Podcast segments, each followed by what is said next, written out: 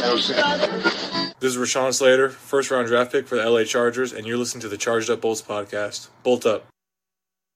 Welcome to the Charged Up Bolts podcast. This is episode 127, and I am your solo host today, Dan King, welcoming you to a Miami recap and a Tennessee preview.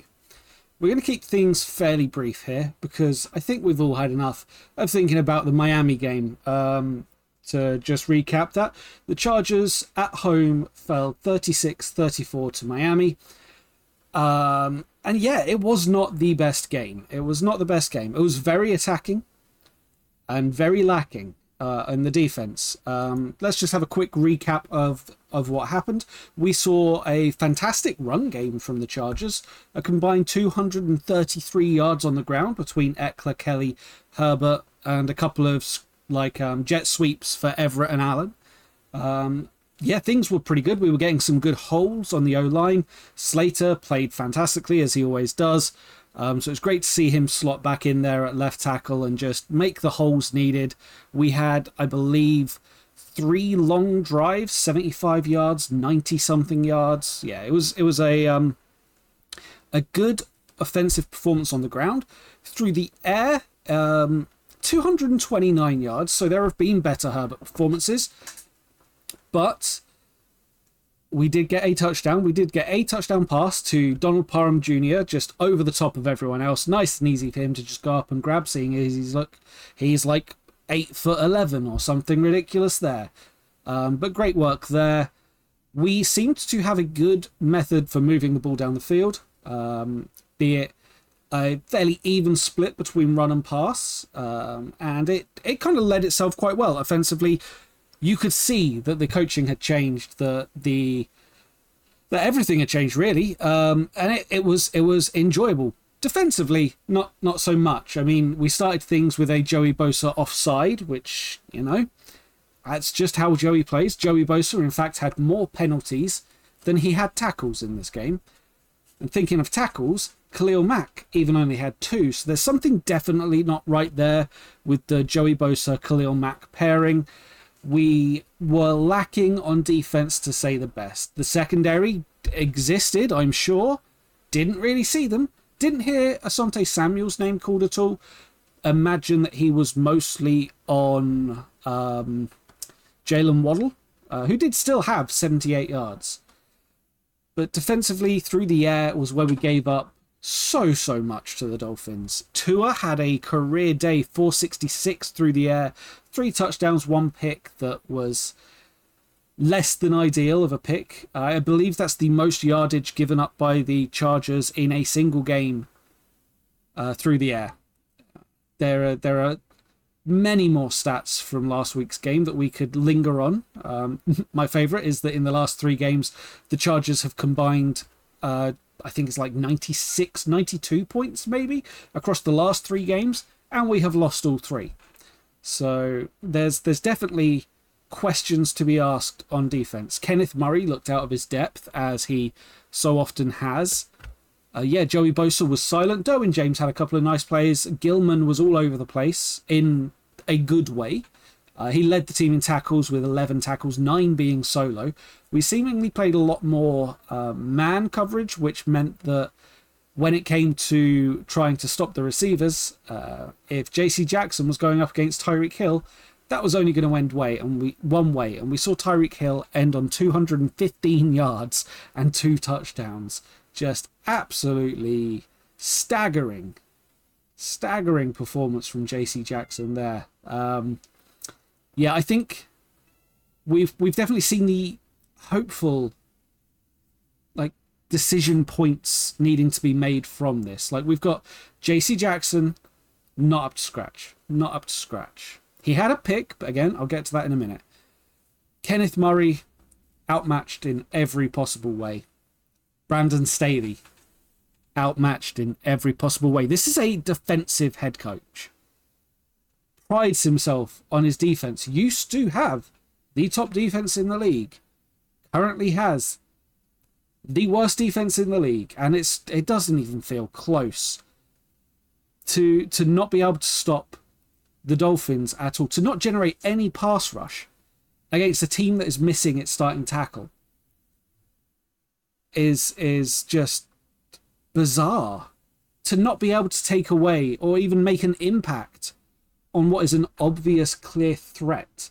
You you think maybe you try and game plan around okay we'll try and take away the deep passes we'll try and take away Tyreek Hill's speed maybe have a couple of guys on him maybe chip some.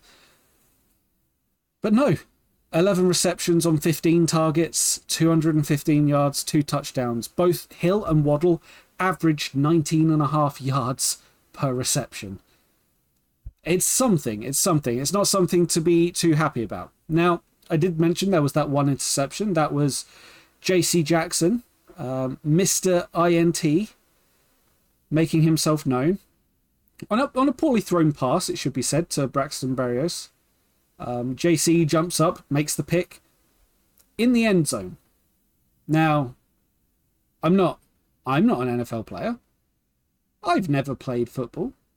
But I know if you pick it off in the end zone, you get down. you, you get down. Um, not JC Jackson. He ran it out to the four yard line, I believe, before going down. So put the Chargers in fantastic starting position there, JC. Chargers take over on the four yard line and go three and out, have to punt from the back of the end zone, and the Dolphins end up scoring three points on that drive, which, let's just add to that, had stalled, but JC Jackson, yet again, uh, gave away a pass interference as time expired at the end of the half, uh, giving the Dolphins an untimed down with a field goal that they made. That field goal, of course, giving the Dolphins three points in a game we lost by two. Uh, so, yeah, JC Jackson, a fair bit to, to answer for there. We did see some Tuli uh, Tuipulotu uh, in this game, which was quite good to see because you, you want to see these new new guys getting in there, making a difference. We saw a lot of Eric Kendricks. We might have seen too much Eric Kendricks, as Daniel Popper has announced today that Kendricks is not out there for practice. Um, Joey Bosa is back in for practice, doing some individual work. Uh, he was out with a hamstring, I believe. Uh, Kendricks is a hamstring. Ekeler's not practicing with an ankle. Um, so it's it's uh, so much for the healthy season, hey?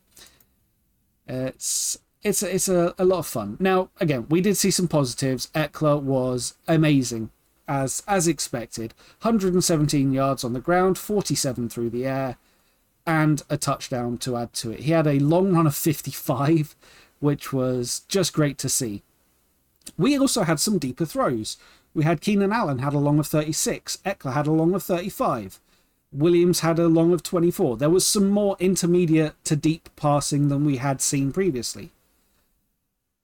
But the fact is, we we ended up losing that game. So there's there's not too much great to be said there. Um, Brandon Staley definitely needs to be questioned some more on his defense and what kind of plan he can pull together because it's clear from at least the last three games that it just doesn't work. Something needs to change, be it the personnel or the coaching. He is not coaching this team to be in a position to win, and that is fairly vital.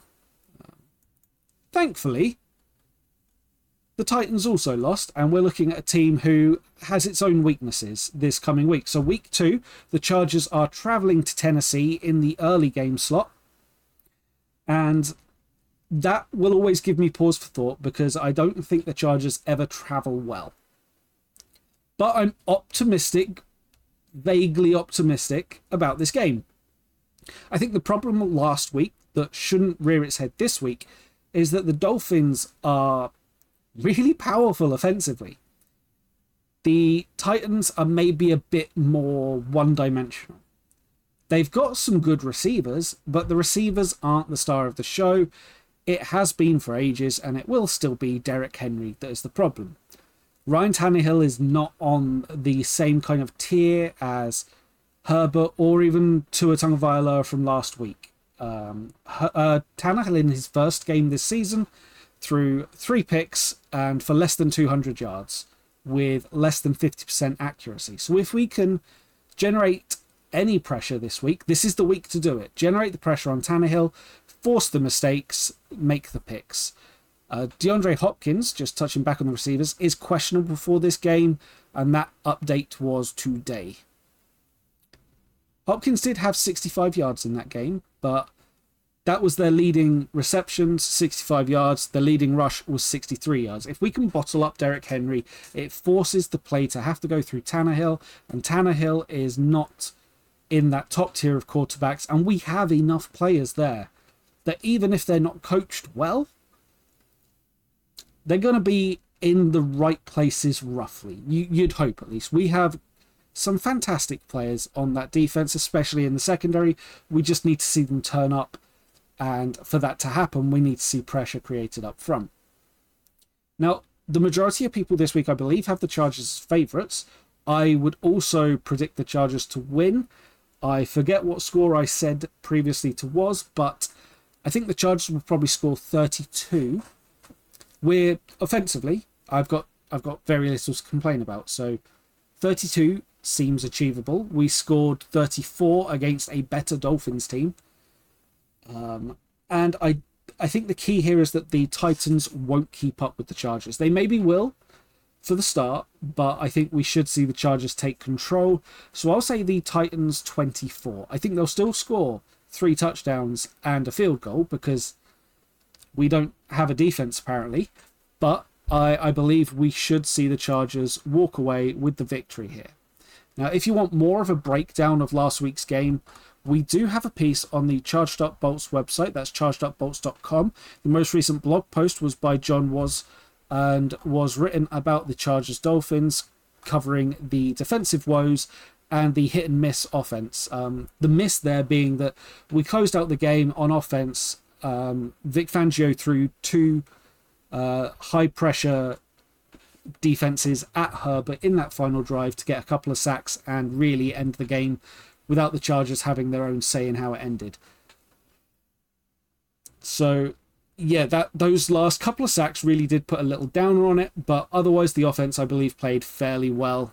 Um, but yeah, that's that's pretty much where we're at.